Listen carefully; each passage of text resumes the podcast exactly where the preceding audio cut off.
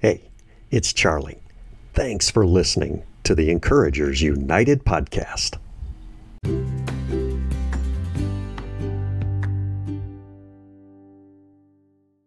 There's a lot of stars in this story, I guess I should say. There's Joseph and Mary and the baby Jesus, of course, and the shepherds and the angels and the wise men and King Herod and even a star becomes the star of the show. But we've already talked about all of those characters. And so what might Charlie pull out of his bag of tricks this morning?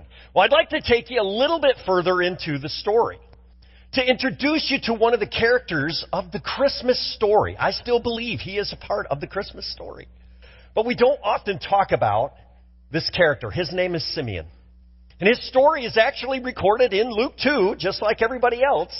And so if you have your Bibles, turn to Luke 2, but it's a little bit later in the chapter. It starts in verse 25. You see, Simeon would be one of these minor characters. Perhaps he'd have his name in the fine print at the end of the movie, right? But he is a wonderful character. I believe an inspiration to us this morning because he captures the true meaning of Christmas. And that's who I'd like to talk to you about today. It's actually in your Pew Bibles. If you don't have a Bible in front of you, you'd like to see this. I'd love for you to, to see the passage. Take that yellow Pew Bible. If you can find one near you, it's on page 699. In fact, if you don't have a Bible and you'd like to have that, take it with you. We'd love to give it to you. Merry Christmas. That paperback NIV is a great study Bible, and we use it here often. But it starts in verse 25. Simeon provides us about three different statements, three different uh, points to consider. One is that he is a portrait of a faithful person. Another one is that he's going to make a, a pretty astounding proclamation of God's faithfulness. And then he's going to end his moment with Jesus making a very startling prediction. So there you have it. A portrait, a proclamation, and a prediction. So let's start with that portrait of this man. A portrait of his faith in God. Verse 25. Now there was a man in Jerusalem called Simeon who was righteous and devout. He was waiting for the consolation of Israel and the Holy Spirit was on him. Man, I would love to have that said of me someday. There once was a man in Walnut Creek named Charles. He was devout and righteous and a little enthusiastic at times. But he was waiting for the glorification of Jesus. The glorification and the sanctification of the world. And the Holy Spirit was on him. Boy, I hope that's what you would want to be said of you too. A portrait of this man's faith. Who was this guy? In verse 26, we, we, we, can read that it had been revealed to him by the Holy Spirit that he would not die until he had seen the Lord's Messiah. Oh, we could unpack so much in that statement. Can you imagine? Hello? Guess what, Charles? You're not going to die until you see Jesus. Ooh, really? A guy like me could really live dangerously if I knew that was true. But what we can learn from these two verses is several things about Simeon. Little artwork I found here of the old fella holding the baby Jesus. We're going to talk about that in a minute. But in one sense, he was righteous and devout. We read that. You can fill that in on your handout. He was waiting for something. That's very interesting. Do you remember what the phrase is? Look back at your, at your passage. He was waiting for the consolation, the consolation of Israel. Hmm. Well, that word, that consolation, consolation, in the original Greek language that Luke, Dr. Luke probably wrote this in, is paraklesis. Paraklesis. Some of you may have heard that Greek word before, but it simply means encouragement. He's waiting for the encouragement of his people. He's waiting for the paraklesis of Israel. The comfort, the deliverance, the salvation, the comfort and the encouragement of his people. That's pretty cool. And he's been waiting on a promise of the Messiah who would be that consolation, by the way, because that promise was apparently given to him in verse 26. He's going to see the consolation of Israel. And then obviously, as we saw too, he is being led by the Holy Spirit. We're going to read that in the next couple verses too. What a way to live. Do we often consider being led by the Holy Spirit? I've tried to make that a, more of a habit especially now that I've moved into ministry in this part of my life, to say, Oh, Holy Spirit, guide me, teach me, show me what you want me to do right at this moment. Because I don't want to mess this up. Right? And we have a challenge every day to live led by the Holy Spirit. Now, this is where it gets a little bit controversial. Some people think that he's kind of old. He's advanced in his years of life. We actually don't read that in the passage, right? But a lot of legend, a lot of tradition, a lot of folklore, a lot of people have inferred that he's probably an older gentleman. He has some life that he's lived. He has some wisdom. Verse 27 reads, moved, once again here, by the Holy Spirit, he went to the temple courts. And then remember, this is in Jerusalem.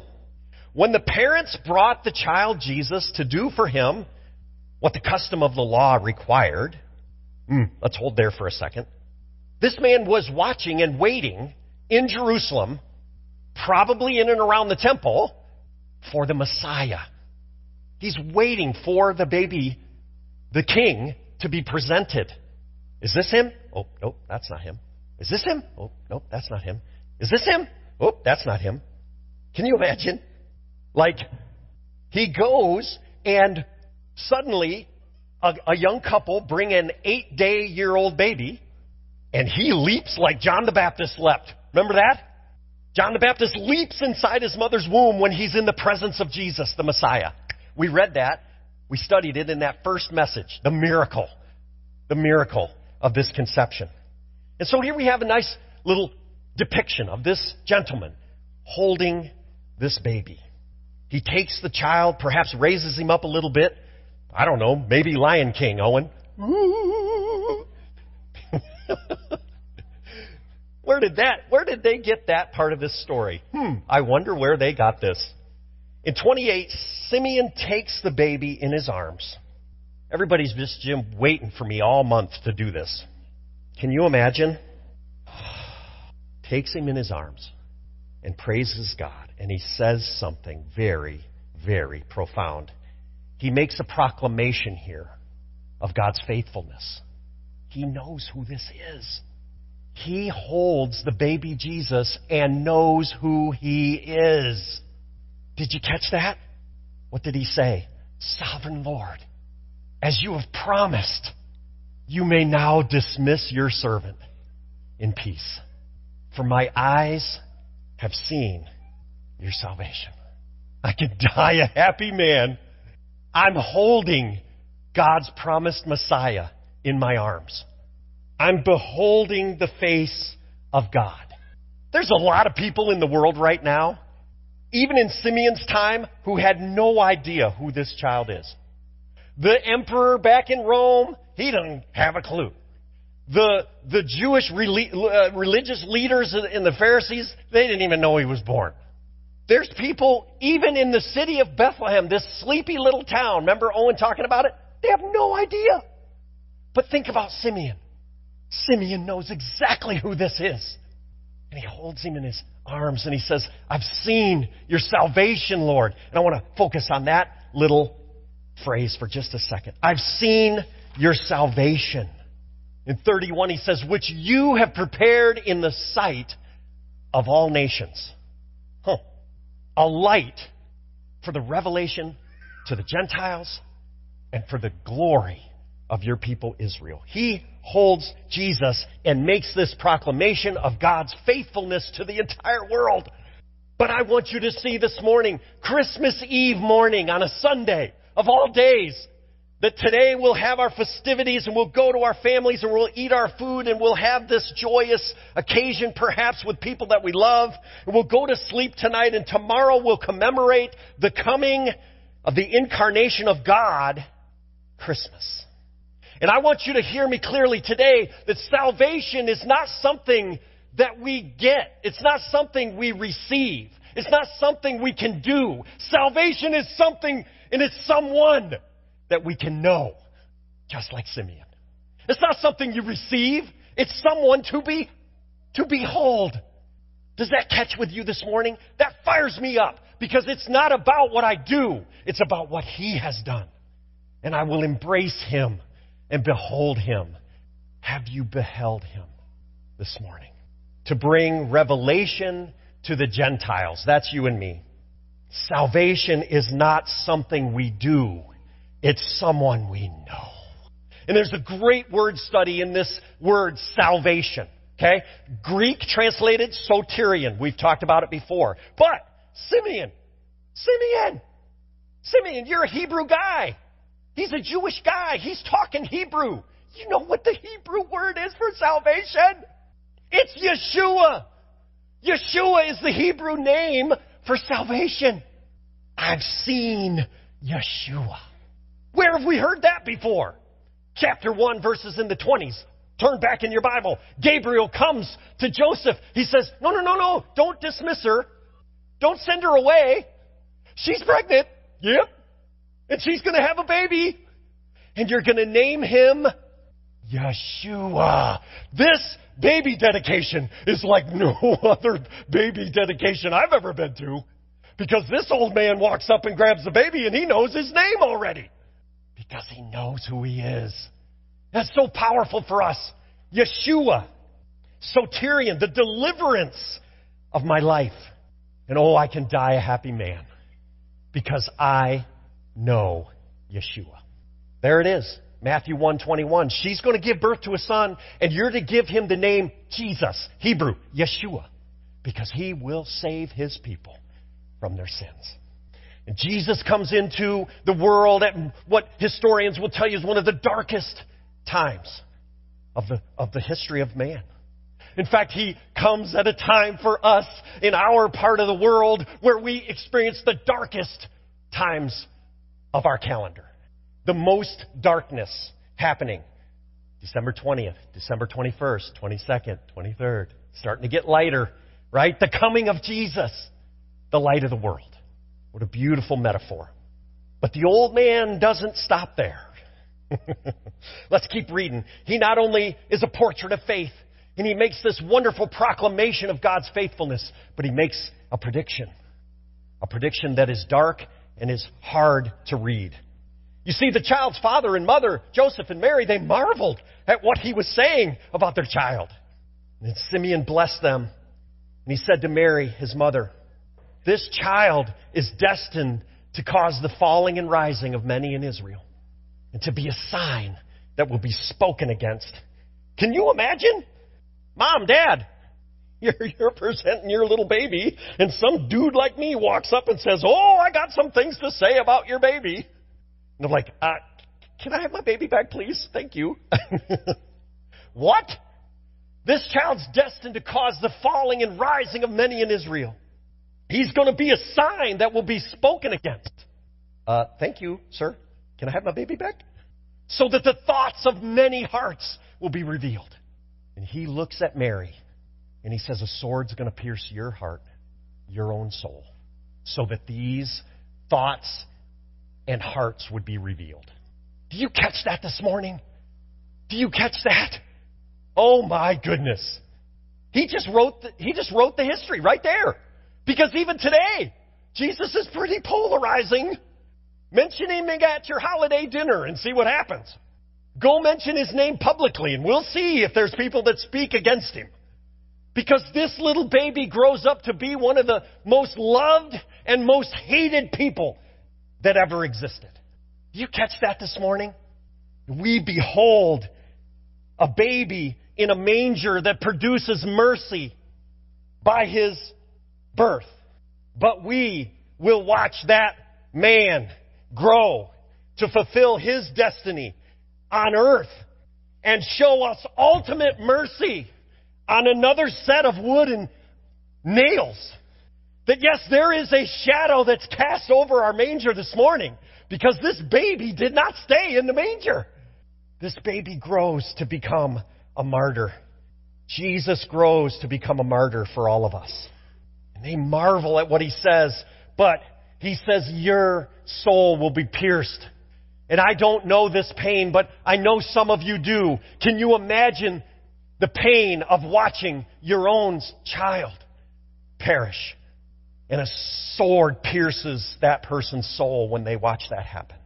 When they experience the death of their own child. And she will experience this to reveal the hearts and the souls of men. And would we embrace Mary and her brokenheartedness? Because the reason for her brokenheartedness is the healing that I need for my own heart. Or not. Because do you need consolation this morning? Some of us are here today and we need that consolation. Consolation came and consolation is available. That's the message of Christmas, that there's always hope. And Simeon makes that beautiful, beautiful prediction, a beautiful, tragic prediction of the life of Jesus for you and me. Jesus' birth shows us his mercy in a manger, but his death shows us mercy on the cross. Oh, it's rich. Don't miss this. Don't miss this in the light of everything that happens to us at Christmas time, right? The commercialism, the sports events, the family gatherings, the banquets, the, the, the gatherings, all the lights and the decorations and the busyness, moms and the presents and the paper and the mess that everyone makes everywhere. Don't miss the mercy that God provides us. I found this wonderful quote. I just wanted to end. Furthermore, this is Darrell Bock, an author. He says, Furthermore, having seen Jesus and knowing him, knowing who he is, Simeon's at peace.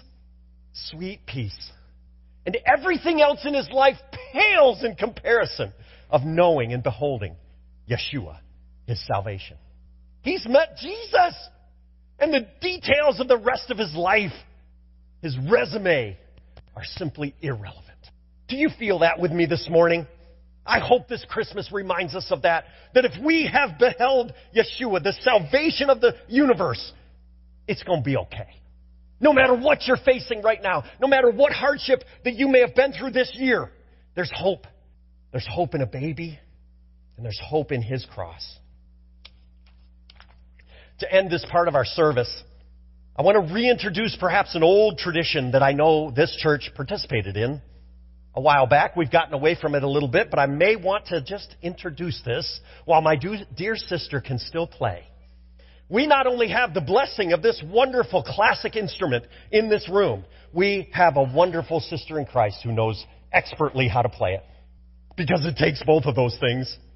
The Hallelujah Chorus is a renowned masterpiece composed by a man named George Friedrich Handel as part of his sacred cantata called Messiah. Handel, a German born composer, created Messiah in 1741. And the Hallelujah Chorus is the grand finale of that work. The music, which narrates the life and the death and the resurrection of Jesus Christ, has become one of Handel's most celebrated, enduring compositions. It's a beautiful work of art. Its popularity transcends classical music and has made itself as a quintessential piece for festive occasions, especially during Christmas. And the most iconic tradition associated with this chorus, this Hallelujah chorus, is the practice of standing during its performance.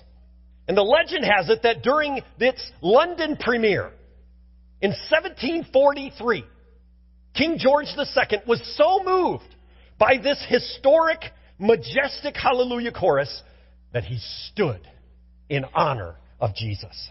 And then in turn, the entire audience stood in honor to follow suit. This tradition has persisted even to today, symbolizing the universal reverence that we have for Jesus, inspired by Handel's triumphant musical creation. And it pays honor and reverence to King Jesus. We are blessed to be able to do this. God is here with us, Emmanuel. Amen and amen. Hallelujah. In fact, we are in the awe that we can find a miracle, majesty, mystery, meaning, and mercy. Yes, we find our Messiah in the manger.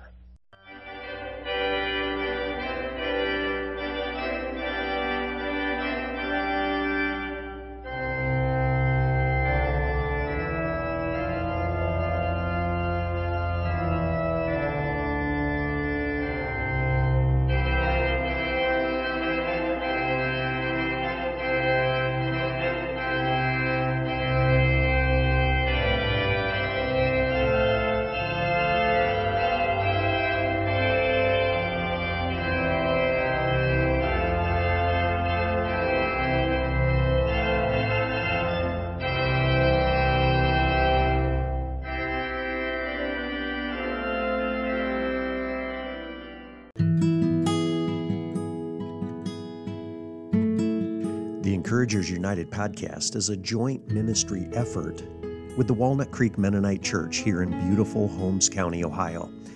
If you live in the area or are visiting the heart of Ohio Amish country, we invite you to visit our church. We welcome you to visit and share a Sunday worshiping with us each week at 10 a.m. We offer a warm and welcoming environment where you can feel at peace and hopefully connect with God. Walnut Creek Mennonite Church is a member of the Evangelical Anabaptist Network. We seek to blend the foundational traditions of the past with an exciting vision for the future. Walnut Creek Mennonite Church, God ordained, Christ centered, and spirit led. Learn more about us at our website, wcmenn.org.